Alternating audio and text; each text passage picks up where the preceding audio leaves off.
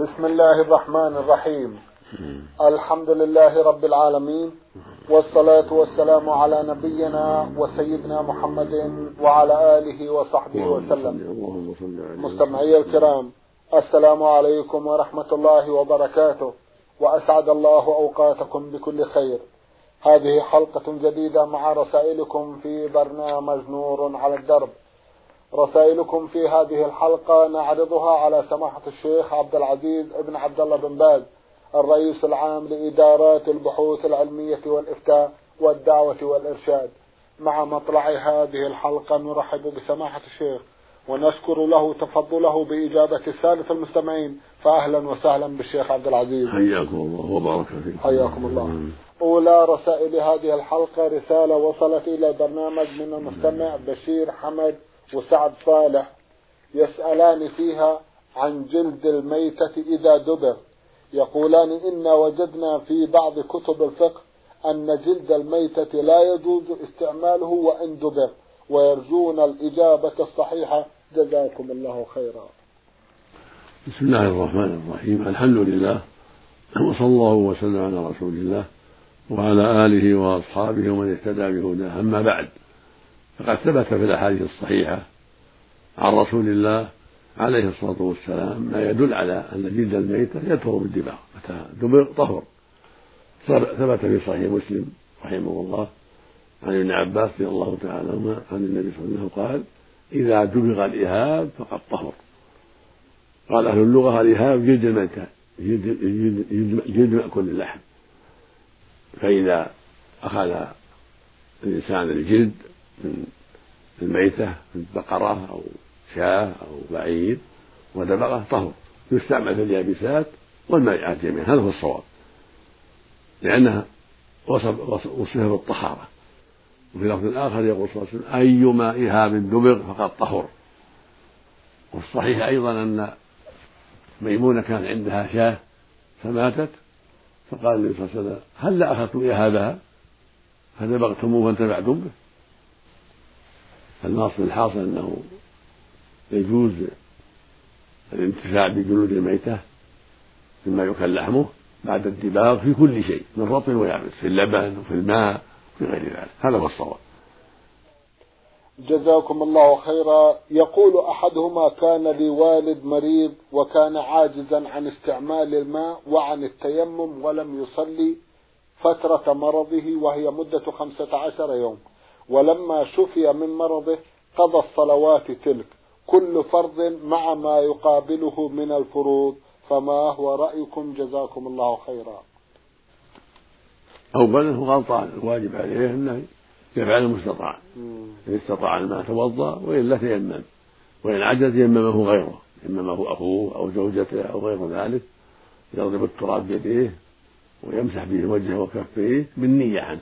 يقول لا افعل يأمره وهو ينوي. المريض ينوي والخادم أو وكيله يضرب بالتراب بيديه ويمسح بها وجهه وكفيه إذا كان عاجز أما أن يصلي بدون وضوء بدون تيمم هذا ما يجوز هذا. وهنا يترك الصلاة لا يجوز أيضا. كل ذلك غلط منه. فإذا كان تركه لها لهذه العلة يظن أنه معذور بعجزه عن التيمم هذا عليه القضاء ويقضي حالا ما هو كل صلاة مع صلاة نعم. لا يقضيها جميعا ولو في وقت واحد ولو في ضحوة واحدة يسردها. أما قول العامة صلاة كل صلاة مع صلاة هذا لا أصل له. الذي الذي عليه الصلوات يسردها سردا الضحى أو الظهر الحمد لله. أو في الليل حسب طاقته. نعم. يسردها. وليس لأحد أن يؤخر الصلاة لأن ما عنده ماء ولا عنده تيمم لا بل يلزمه الوضوء فإن لم يتيسر الماء تيمم. تيمم يحضر له تراب من التراب الطيب ويضرب به يديه ويمسح وجهه وكفيه فإن عجز لأنه ما يستطيع الحركة ومريض فالخادم اللي عنده ثقة أو أخوه أو أخوه أو أمه أو أبوه ييمونه يأمرهم ييمونه ينويه بقلبه التيمم ويضرب التراب يمسح وجهه وكفيه بالنية بالنيابة عنه. نعم. جزاكم الله خيرا. المستمع عبد العزيز بن سليمان القصير بعث برسالة ضمنها جمعا من الأسئلة في أحدها يقول ورد عن النبي صلى الله عليه وسلم في حديث صحيح أنه قال من رآني في المنام فسيراني في اليقظة أو كأنما رآني في اليقظة لا يتمثل الشيطان بي. متفق عليه. فهل يجوز للمؤمن الصالح إذا شاهد شيئا من ذلك وصفه للمسلمين؟ جزاكم الله خيرا. نعيد. يقول ورد عن النبي صلى الله عليه وسلم في حديث صحيح أنه قال من رآني في المنام فسيراني في اليقظة أو كأنما رآني في اليقظة لا يتمثل الشيطان بي. متفق عليه. فهل يجوز للمؤمن الصالح إذا شاهد شيئا من ذلك وصفه للمسلمين؟ لا حرج في ذلك. الحديث صحيح. يقول فإن الشيطان لا يتمثل في صورتي وهو شك من الراوي فقال فسيراني أو فكأنما رآني والصواب فقد رآني كما في الروايات الأخرى. من رآني في المنام فقد رآني يعني رآني على الحقيقة. فإن الشيطان لا يتمثل في صورتي أما فسيراني هذه فيها شك. ولو صحت لكان المعنى يرى في الآخرة يعني إذا كان مؤمنا. وأما في الدنيا ما يرى في الدنيا. لأنه بعد الموت لا يعود إلى الدنيا عليه الصلاة والسلام. إنما يراه المؤمنون يوم القيامة وهو في الآخرة عليه الصلاة والسلام. فيقول في رواية سيراني إما أن غلط بعض الرواة شك في الرواية كما جاء في هذه الشك أو فقد فقد رآني. وإما يكون المراد فقد سيراني يعني في الآخرة. المؤمنون يرونه في الآخرة. فإذا مات على إيمان فهو يرى وهذه بشارة أنه يموت على الإيمان لو صحت الرواية حتى يرى النبي عليه الصلاة والسلام. فالحاصل أنه إذا رآه على صورته فقد رآه فإن الشيطان لا يتمثل به. أما إذا رآه على غير صورته لا يكون رآه.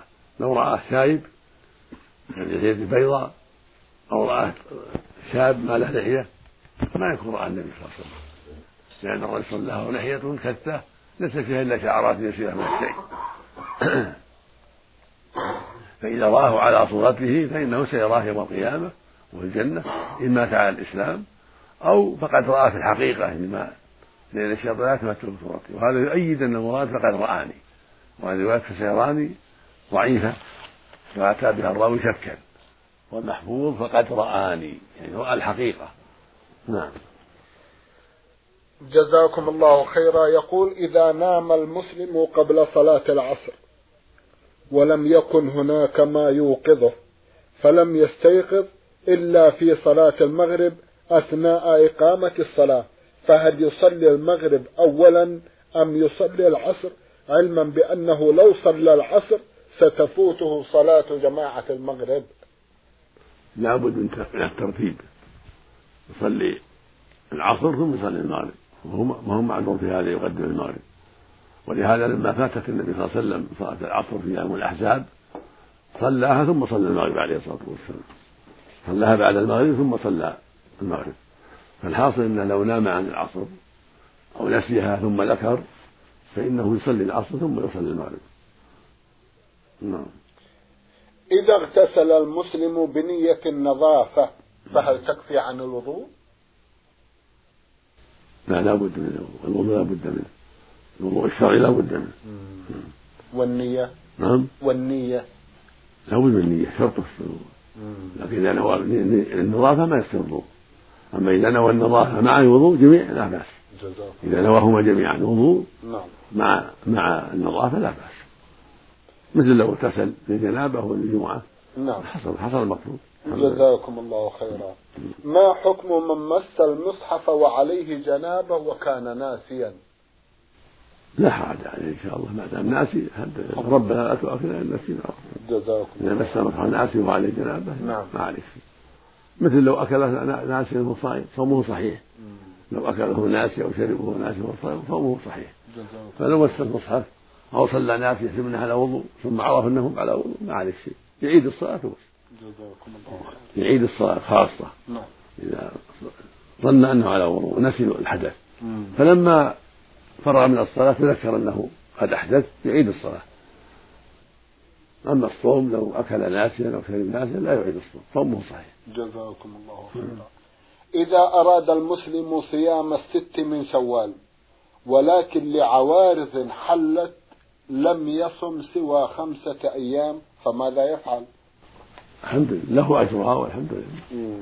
إذا خرج الوقت ذهب شوال ما عاد شيء نعم. لا تقرأ. لا تقرأ. نعم. جزاكم الله خيرا. رسالة وصلت من المستمع أنهار من جمهورية مصر العربية ضمنها جمعا من الأسئلة من بينها يقول قال رسول الله صلى الله عليه وسلم يأتي زمان على أمتي القابض على دينه كالقابض على جمرة من النار. فهل هذا الحديث صحيح؟ وإذا كان صحيحا فاشرحوه لنا. جزاكم الله خيرا. لا بأس به ما نعلم لا بأس به. حسن حديث جيد. ومعناه أنه يأتي عليه من البلايا والمحن والفتن التي تؤذيه وتضره. ما يكون فيها معها كالقابض على الجمر. من شدة صبره على دينه وعلى إيمانه ثباته عليه. كأنه قابض على الجمر من شدة ما يصيبه من الآلام والشدائد في ذلك. وقت الفتن وقت الأذان من الأعداء والعياذ بالله. وهذا واقع. فينبغي للعاقل إذا بلي بهذا أن يتصبر. كم بلي بهذا في أوقات الفتن وفي الحروب وفي غير ذلك ممن مضى قبلنا وفي وقتنا. فالحاصل أن من ابتلي في أي زمان عليه يصبر قد يبتلى من يمنعه من الصلاة أو يؤذيه إذا صلى. نعم. قد يبتلى من يؤذيه إذا صام. فليصبر يصوم ولو سرا. فإذا أوذي في ذلك لا يضره يصلي ولو أوذي يصبر ويتحمل ولا يدع الصلاة وهكذا. الله المستعان الله المستعان. جزاكم الله خيرا. هناك من الأصدقاء من أسير معهم وأعتبرهم كالإخوة فهم فهم أوفياء ومخلصون ولكنهم لا يصلون والعياذ بالله. وبعضهم يصلي في رمضان فقط والبعض الآخر يأتي الفواحش ما نهى الله ورسوله صلى الله عليه وسلم عنه. وأنا بصفتي مسلم أحاول مع بعض الأصدقاء جذبهم إلى الصلاة والعبادة.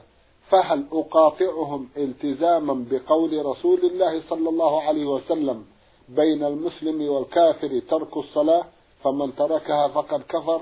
صدق رسول الله. وإن قاطعتهم فهل معنى ذلك أن أقاطع معظم الزملاء من منطقتي ومن مرحلتي الدراسية الذين لا يصلون وأبقى منعزلا عن هؤلاء الناس؟ أفيدوني جزاكم الله خيرا.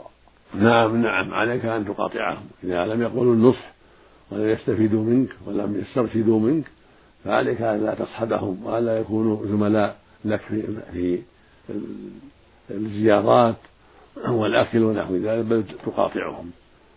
ولا يضرك أن تدرس المدرسة التي هم فيها لكن لا تكون لا تتخذهم أصحابا ولا زملاء في الأكل والشرب والزيارة الإخوان الآخرين لا. قاطعهم حتى يعلموا أنك تهجرهم وأنك تبغضهم في الله. لأن ترك الصلاة كفر أكبر على الصحيح. يقول النبي صلى الله عليه وسلم بين الرجل وبين الكفر والشرك ترك الصلاة. فالذين لا يصلون وقد نصحتهم لله وأعذرت فيهم عليك أن تقاطعهم. لا تجيب دعوتهم ولا تدعوهم إلى وليمة عندك ولا تكن معهم في الزيارات قاطعهم حتى يعلموا صدقك في بغضهم في الله. وإنكارك عليهم. وتسأل الله مع هذا أن الله يهديهم في صلاتك وفي سجودك في الأوقات الأخرى. تسأل الله أن الله يهديهم ويمن عليهم بالتوبة.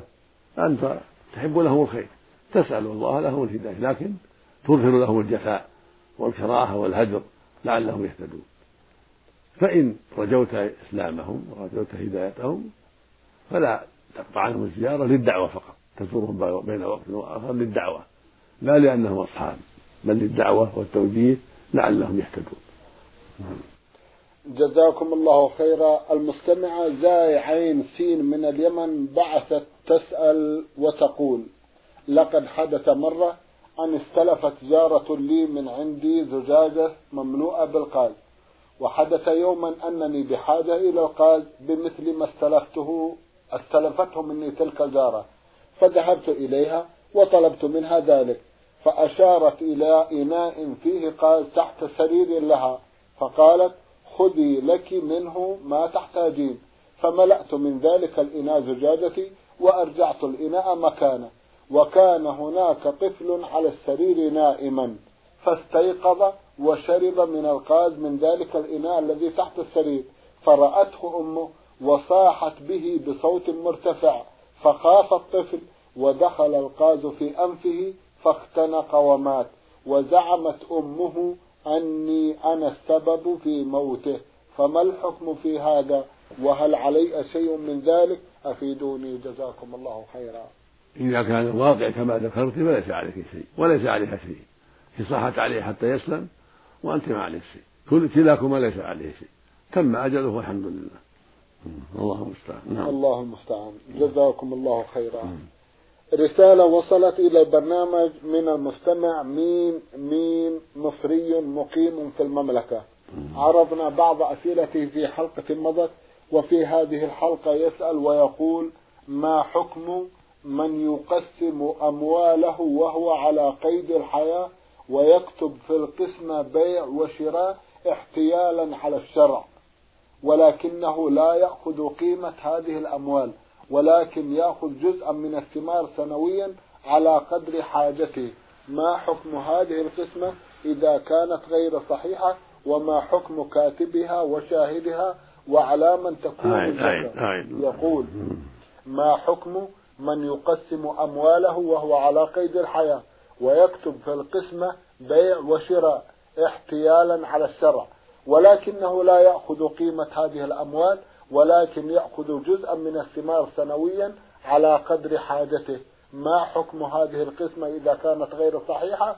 وما حكم كاتبها وشاهدها؟ وعلى من تكون الزكاة؟ نرجو أن نرجو أن توفقوا في الإجابة. جزاكم الله خيرا.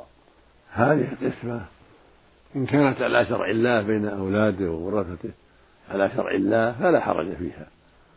ولكن ترك ترك القسمة أولى حتى لا يحتاج إلى أحد حتى يأكل منها ويستفيد. لكن إذا قسمها بينهم ولو باسم البيع ولم يزد أحد على أحد بل أعطاهم كما شرع الله فكونه باسم جعلها باسم البيع هذا كذب وعليه التوبة إلى الله من ذلك. وهو على على قسمه لهم. كل واحد جاء نصيبه. وله أن يأكل من ثمراتها إذا كان أبوه إذا كان هو الأب له أن يأكل.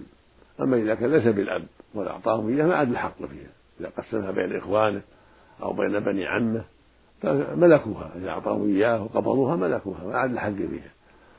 أما إن كانوا أولاده فله يأكل منها ولو بعد القسمة. لأن الإنسان له يكون مال ولده. أنت ومالك لأبيك. ولكن ليس له أن يقسمها غير الشرع يبيعها عليهم حتى يعطي هذا زيادة وهذا الولد يعطيه زيادة وهذا البنت يعطيها زيادة ما يجوز. هذا حرام منكر. وجعل البيع حيلة. أما إذا قسمهم للذكر مثل حظ الأنثيين وجعلها باسم بيع وهو يكذب ما في بيع فهو آثم بالكذب والقسمة في محلها. إذا كان مثلا عنده أراضي قسمها بينهم للذكر مثل حظ الأنثيين ولم يزد ولم ينقص ولم يحتل ولكن جعلها باسم بيع لغرض من الأغراض فلا يضره ذلك لا يضره. وإذا كان كاذبا وليس هناك شيء مبيح فهو فهو غلطان في تسمية البيع يكون يحتسب عليه الكذب نسأل الله. إلا يكون له عذر في الكذب هذا آه. لأنه يخاف أن صادر أحد أو كذا. آه. إذا كان له عذر شرعي فلا حرج. المقصود إذا كانت القسمة موافقة للشرع بين أبنائه أو آه، زوجاته ونحو ذلك فلا بأس. أما إذا كان مخالفا للشرع فلا يجوز. أما بالنسبة للإخوة أو بالأقارب الآخرين كبني العم يجوز أن يفضل بعضهم على بعض. هو حي صحيح. تصير عطية. إذا قسم بينهم تصير عطية لا بأس يعطي أخاه كذا ويعطي من أخي كذا وخالك كذا لا بأس يعطيه. هم على الميراث هم على حسب الميراث. لا يلزم أن يكون على حسب الميراث لأن هذا خاص بالأولاد. الرسول قال اتقوا الله وأعدلوا بين أولادكم. ما قال اتقوا الله وأعدلوا بين الورثة قال وأعدلوا بين أولادكم. فلو كان لا أخوان وأعطى المال واحد من إخوانه في حال صحته ولم يعطي الآخر لا حرج عليه. أو أعطاهما متفاضلين لا حرج عليه. أو أعطى خاله وخلى بني عمه أعطاه خال لا بأس ما دام الصحة وهو مريض. نعم. جزاكم الله خيرا. لكن أولى له والذي ينبغي له يخلي له شيء يعينه وينفعه حتى لا يمن عليه الناس ويتصدقوا عليه. إما يخلي المال كله ولا يخلي شيء يفيده وينفعه حتى الموت. جزاكم الله. خيرا ما حكم الصلاة خلف من لا يحسن قراءة القرآن ويلحن في سورة الفاتحة؟ إن كان لحنه يحيي المعنى لم يصح الصلاة خلفه إلا بمثله إنسان مثله يعني عام يحيي المعنى يعني أمي. أما كان لا يحيي المعنى مثل يقول الحمد لله ينصب الدال أو الحمد لله يجر الدال. أو يقول الرحمن الرحيم أو الرحمن الرحيم هذا لا يضر. أو إياك نعبد أو نعبد على لغات بعض البادية ما يضر هذا. لكن إذا قال إياك هذا يضر. نعم. أو قال أنعمت أو أنعمت هذا يضر. يخل المعنى. نعم. ما يصلي علم. فما نفع التعليم ما يصلي حتى إلا واحد مثله ما في حيلة يعجز. عمي مثله أمي. هذا يصح أن يصلي بمثله. أما يصلي بواحد يعرف لا ما يجوز. وهو كان يستطيع الإصلاح ما يجوز. يلزمه أن يغير لسانه يلزم أن يتعلم. حرام عليه يتكلم يتكلم بما يحيي المعنى. والغالب أنه ما يمكن الإنسان يقول إياك نعبد أو انعمت إلا غلطة ثم إذا نبه تنبه لأن معناها واضح. فهو ما ما ما ما يكلفه أن يقول أنعمت عليهم يخاطب ربه. هو يقول أنعمت يخاطب المرأة أو أنعمت هذا لحن فاحش. كل إنسان يستطيع يغير لسانه يتعلم. أو إياك يخاطب المرأة ما يصح كل إنسان يستطيع غيره يقول إياك إذا علم يتعلم. أما كونه لحن لحن لحن لا يحيي المعنى ولا يغير المعنى مثل ما يقرأ بعض الحمد لله رب العالمين الرحمن الرحيم ما يضر هذا. هذا لحن ما يحل ما يخل بالمعنى. نعم. جزاكم الله خيرا. عن بدع العزاء يقول توجد عندنا عادة إذا مات أحد في القرية يجمعون الأموال ويصنعون الطعام للحاضرين بعد الدفن مباشرة. هذا بدعة أيوة. هذا بدعة لا يجوز.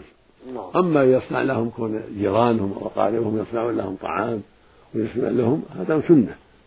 النبي صلى الله عليه وسلم لما توفي جعفر بن الله لما جاء نعيه مقتولا في موته. أمر أهله يصنعوا لهم طعام لأهله لأهل جعفر. وقال إنه أتاهم ما يشغلهم كون جيرانه أو أقاربه يصنعون لهم طعام لا بأس. أما هم يصنعون طعام للناس وقت الموت أو بعد الموت ما يجوز هذا. إلا كان عندهم ضيوف جو نزلوا بهم ضيوف نعم, نعم. هذا لا ضيوف لهم أو عشاهم هم لا بأس. أو غداهم.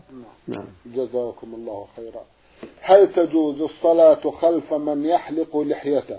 ويضرب بالدف عند قبور الأولياء ويطوف حولهم ويدعو الناس لهذا العمل وهل صلاة من صلى خلفه صحيحة أم لا؟ أفيدونا جزاكم الله خيرا. هذا في التفصيل. العاصي لا بأس الصلاة صحيحة خلفه ليحلق لحيته ولكنه مسلم ما يدعو القبور ولا يستغل القبور مسلم معروف لكن يحلق لحيته أو يشبه ثيابه أو يطول شواربه هذا صلاة صحيحة. لأنه معصية والصواب أن الصلاة خلف العاصي تصح.